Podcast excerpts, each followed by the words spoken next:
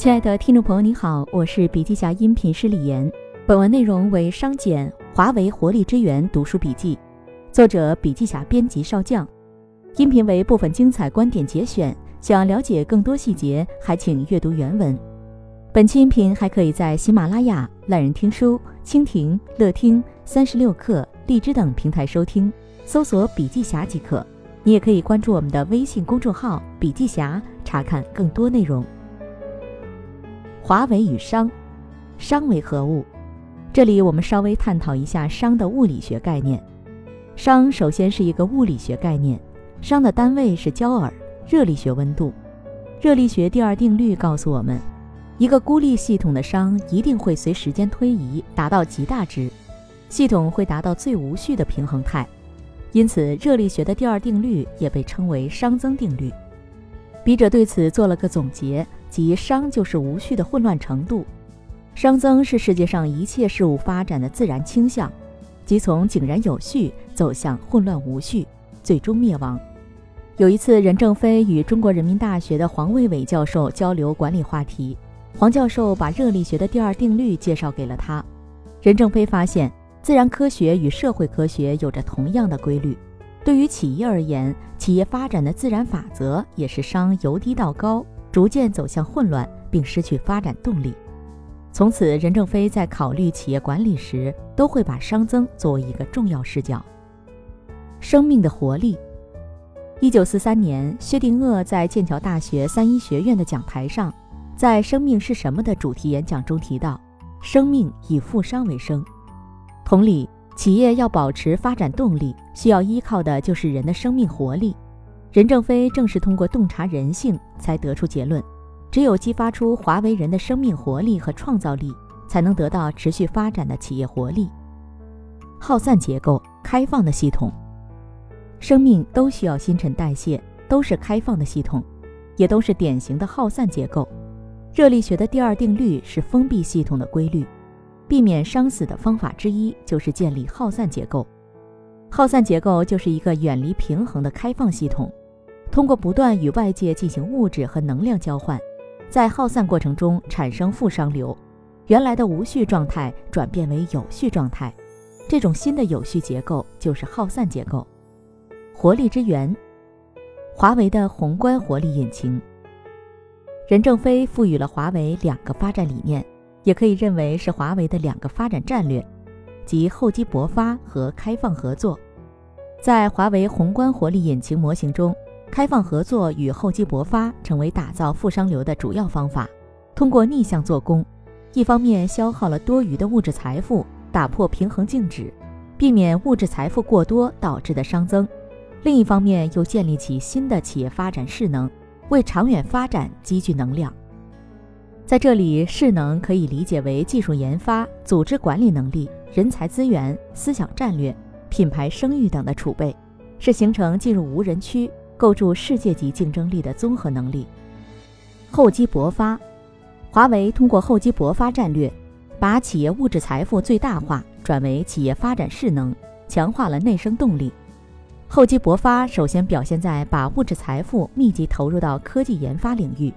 华为建立势能最突出的方式是研发面向战略聚焦领域，多路径、多梯队、范弗里特弹药量的密集投资。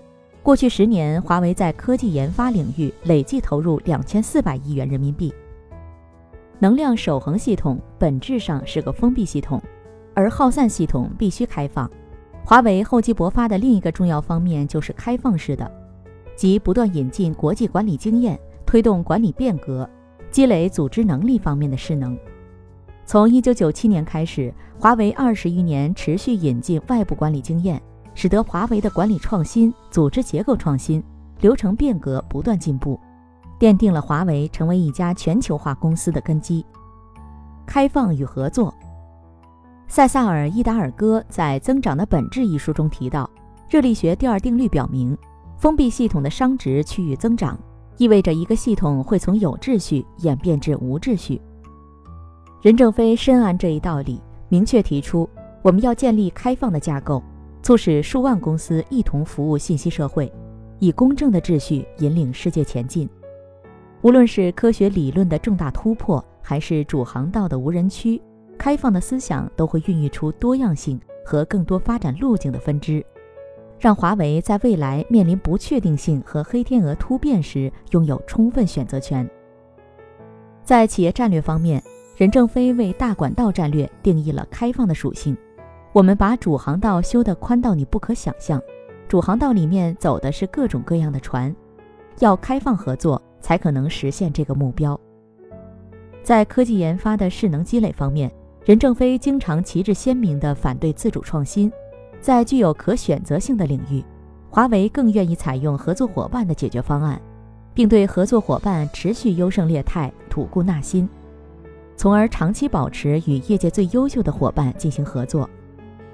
华为的开放性还体现在作战空间的与时俱进。华为通过不断积累核心能力，一方面在当前核心领域力求深入无人区，构建独特竞争优势；另一方面也根据行业价值转移的趋势，不断扩大作战空间。螺丝格里做不了道场。一个公司如果不能跟随价值转移趋势与时俱进，一味固守原有的作战空间，内部再有能量也不能发挥其作用，只能导致企业的伤死。华为的微观活力引擎，华为最不被人理解甚至误解的企业理念就是以奋斗者为本，长期艰苦奋斗，而这点恰恰是华为微观活力引擎的关键动力所在。华为通过人力资源的水泵实现逆向做工，增加势能，激发员工活力。人力资源的水泵，以奋斗者为本，长期艰苦奋斗。人的本性是贪婪、懒惰和安逸享乐的，如何让人们长期艰苦奋斗，激发出生命活力？华为的具体做法就是用合理的价值分配，撬动更大的价值创造。华为微观活力引擎中。最重要的功能部分就是华为人力资源的水泵，把人的活力充分激发出来。这个过程是痛苦的、反人性的。人力资源水泵的工作原理就是用价值分配撬动价值创造。任正非认为，企业的活力除了来自目标的牵引、来自机会的牵引以外，在很大程度上是受利益的驱动。企业的经营机制说到底就是一种利益的驱动机制。价值分配系统必须合理，使那些真正为企业做出贡献的人才得到合理的回报，企业才能具有持续的活力。如何实现用价值分配撬动价值创造？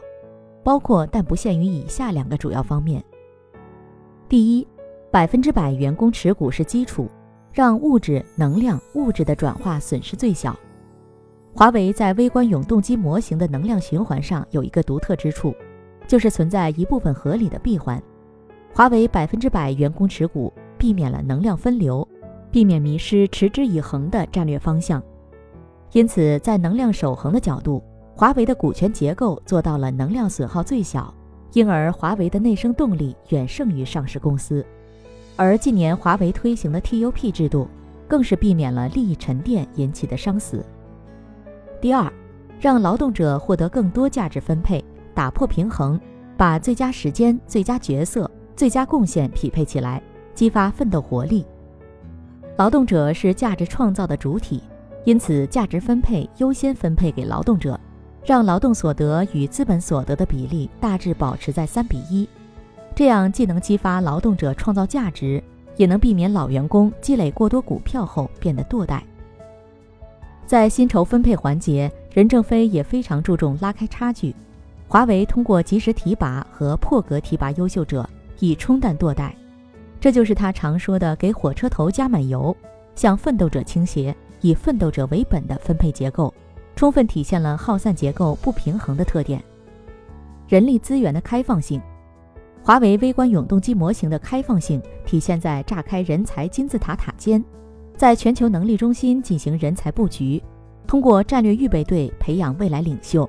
加强跨部门人员流动，以及坚持吐故纳新、淘汰堕代，在组织结构上炸开人才金字塔的塔尖，实现全球能力中心的人才布局。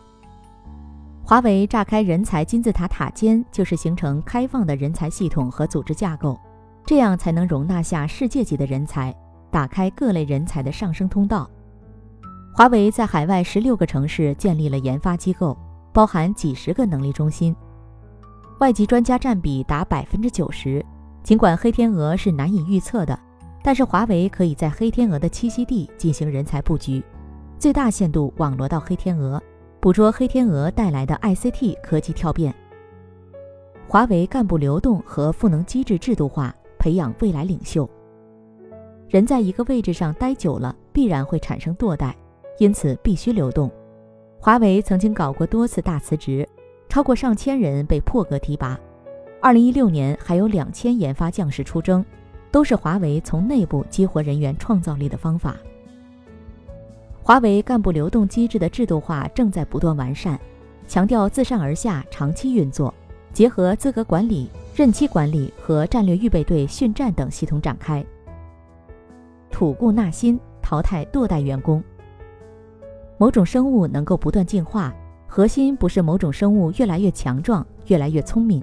而是环境不断淘汰不能适应它的个体生物，开放性竞争是生物进化的不二法则，企业也是如此。一个健康的开放系统一定要有吐故纳新的阳气通道，要能够及时调整或淘汰堕代的主管和员工。二零一五年，华为有超过一万名员工因为不胜任工作而被调整，部分主管和员工被淘汰。同时，公司政策也允许部分不愿意继续奋斗的主管或员工保留股票而退休。好了，亲爱的听众朋友，今天的分享就到这里，感谢您的收听。有任何感想和建议，您都可以在评论区留言。新商业干货就看笔记侠，深度专访、品牌传播、线下沙龙等商业合作，如有需要，烦请联系笔记侠商务小伙伴魏志尚，联系方式。幺七六三幺八八幺九五七，幺七六三幺八八幺九五七。